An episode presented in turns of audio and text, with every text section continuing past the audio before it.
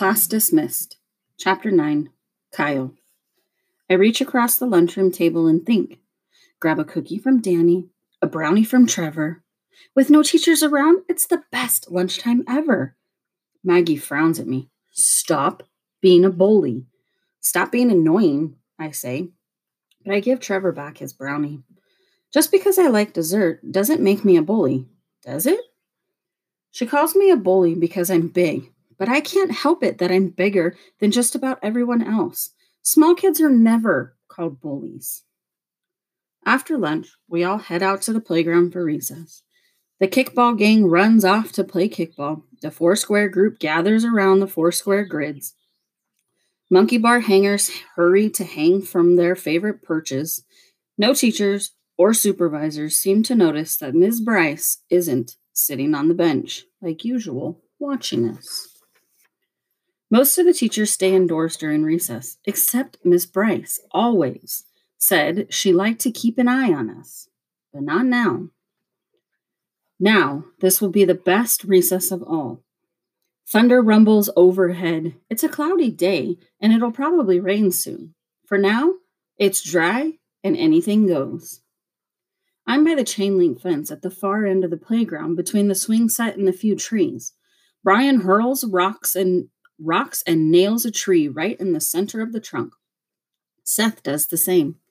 I look down to find my own stone when something shames when something smashes into my shoulder. I feel a tinge of pain. Although it quickly fades away, Brian laughs as the rock slaps on the ground next to my feet. Whoops, says Brian with a snort. I bend down, scoop up a handful of small stones. Brian ducks behind the tree for shelter. I let a few of them fly, but they bounce off the bark. Get out from there, I yelled, flinging another stone at the tree. It misses completely and instead hits Seth's back. Watch it, he hollers. He throws a stone back at me, but it smacks into a bench. I look around. Normally, Miss Bryce would be running over to yell at us by now, she saw everything, no matter where you stood or what you did, but not today. There is no Bryce, Miss Bryce, anymore. No one tells us to stop what we're doing. No one has noticed us. Eli stands under one of the trees nearby. He huddles with Carl, a tall, lanky, skinny kid in Mr. Foley's fifth grade class. The shadows from the leaves hide them. Their meeting reminds me of a scene from a spy movie. They're whispering. Eli probably thinks he's out of earshot, but he's a loud whisperer. You're not going to believe what happened in our class yesterday, says Eli. Miss Bryce was our teacher, but then she. That's as far as he gets before Brian pops up from the tree he's been hiding behind, grabs Eli's arm, and yanks him backwards. What about your promise? Do you hate socks? Do you do you like stinky socks? He hisses. I love socks, shrieks Eli. I mean, I love regular socks, not smelly socks. I'm not really sure if I understand the whole smelly sock thing, actually, but whatever it is, I don't like it. Oh, I think you hate socks, but you love smelly ones, says Brian, looking at Eli confused. Then he sniffs the air and says, I think we'll call you Smelly Sock Eli. Brian is about twice Eli's size and he keeps his head clenched, keeps his hand clenched on the smaller kid's arms, squeezing tightly. What about you? Brian snarls at Carl, towering over him. I don't smell like anything or think about socks or whatever, dude. He holds his hands up high and steps away. I laugh because the whole thing is pretty ridiculous to watch. But then I think of Maggie's words at lunch. She called me a bully, but I'm not. At least, I don't think I am. I stride over to Brian and clap my hand on his back. I know it's fun to pick on smaller kids, but I suppose they can't help being smaller. Leave him alone.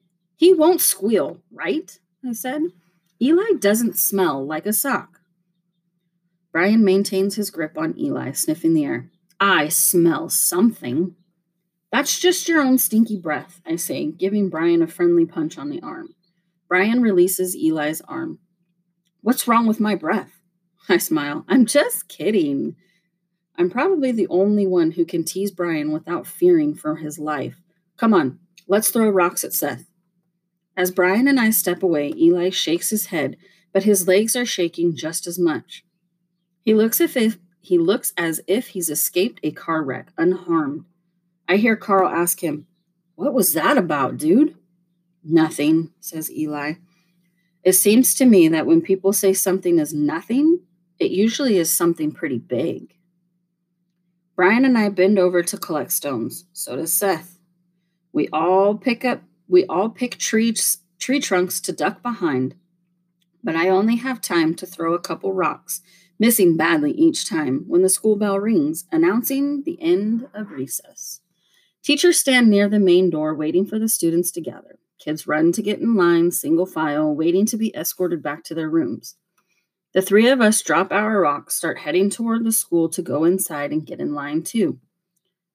Where are you going? I ask. We stop. There's no teacher to line us up, no one to tell us to go back into class. There are no recess rules for us. As the playground empties, we freeze by the four square grids. Most of our class gathers around us. What do we do now? asks Danny. Shouldn't we go inside? says Jasmine. Why? asked Brian. He grabs a ball that's rolled away from the finished kickball game. He picks it up and dribbles it twice.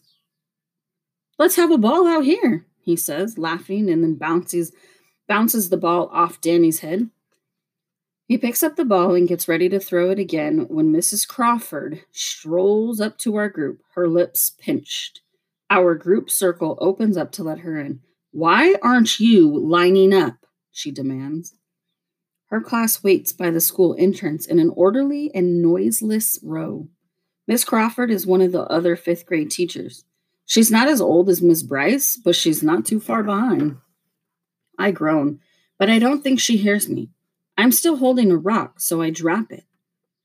No one says a word. Miss Crawford rests her hands on her hips, waiting for an answer. Her eyes twitch. Where is Miss Bryce? she asks scanning the playground. She looks at me, and I meet her her gaze. I feel like a deer in headlights. I open my mouth, but no words come out. There's a long silence. I asked, Where is Miss Bryce? She repeats. She's in the bathroom, says Eric, who I didn't notice standing next to me. It's easy to not notice Eric. Well, you should be lining up, Miss Crawford says. Right, says Eric. Miss Bryce uh, uh, um said she she'd be back in a minute and told us to wait for her. Do do you want us to uh, uh, line up anyway? Miss Crawford shakes her head. No, that's okay. Follow her instructions.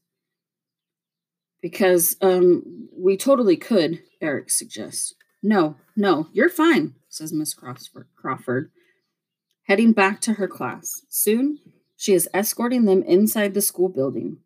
A crack of thunder rumbles from above. The clouds overhead are black. All of the classes are inside, except ours. We stand together, but then Brian throws a ball at Danny's head again. Hey! yelps Danny. I laugh. Recess might just last forever. Brian picks up the ball again and everyone runs away. A game of ball tag quickly erupts between the boys. I shove Gavin, even though I don't have the ball, and laugh and laugh again. No one is outside telling me not to shove anyone. A squeak of laughter erupts from a group of girls near us, and Jasmine appears to be close to tears. Are the other girls being mean to her? No one is outside telling us to act nice. But then more thunder grumbles in the sky.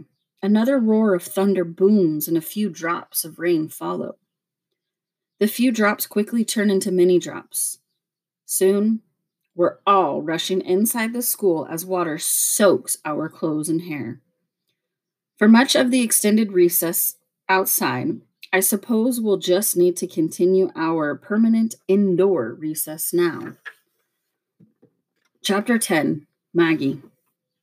Goofing off continues in class today. I hoped that the, lo- the longer pre rain recess time today would tire some of our rowdier classmates, but I think it's only made them rowdier.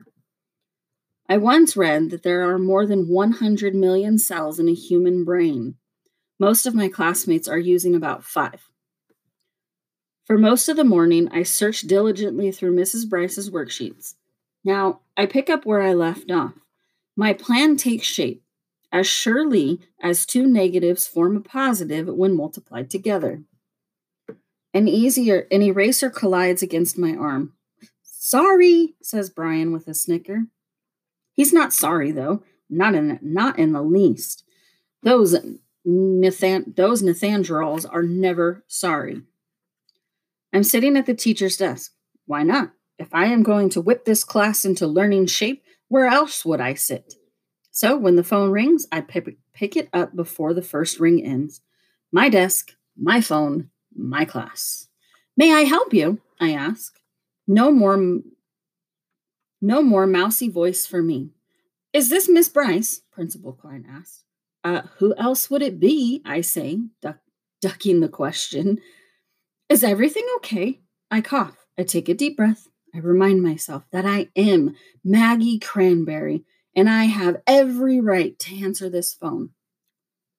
We need to keep our secret, so I take charge. That single thought fires a million brain cells, a million of my brain cells. Of course. Why would you think everything wasn't perfectly satisfactory? I said. No one has been sent to detention all day, he says, or yesterday afternoon, for that matter. And, well, that's not like your class. So you can see why I'm concerned. Right. Our class gets in trouble a lot.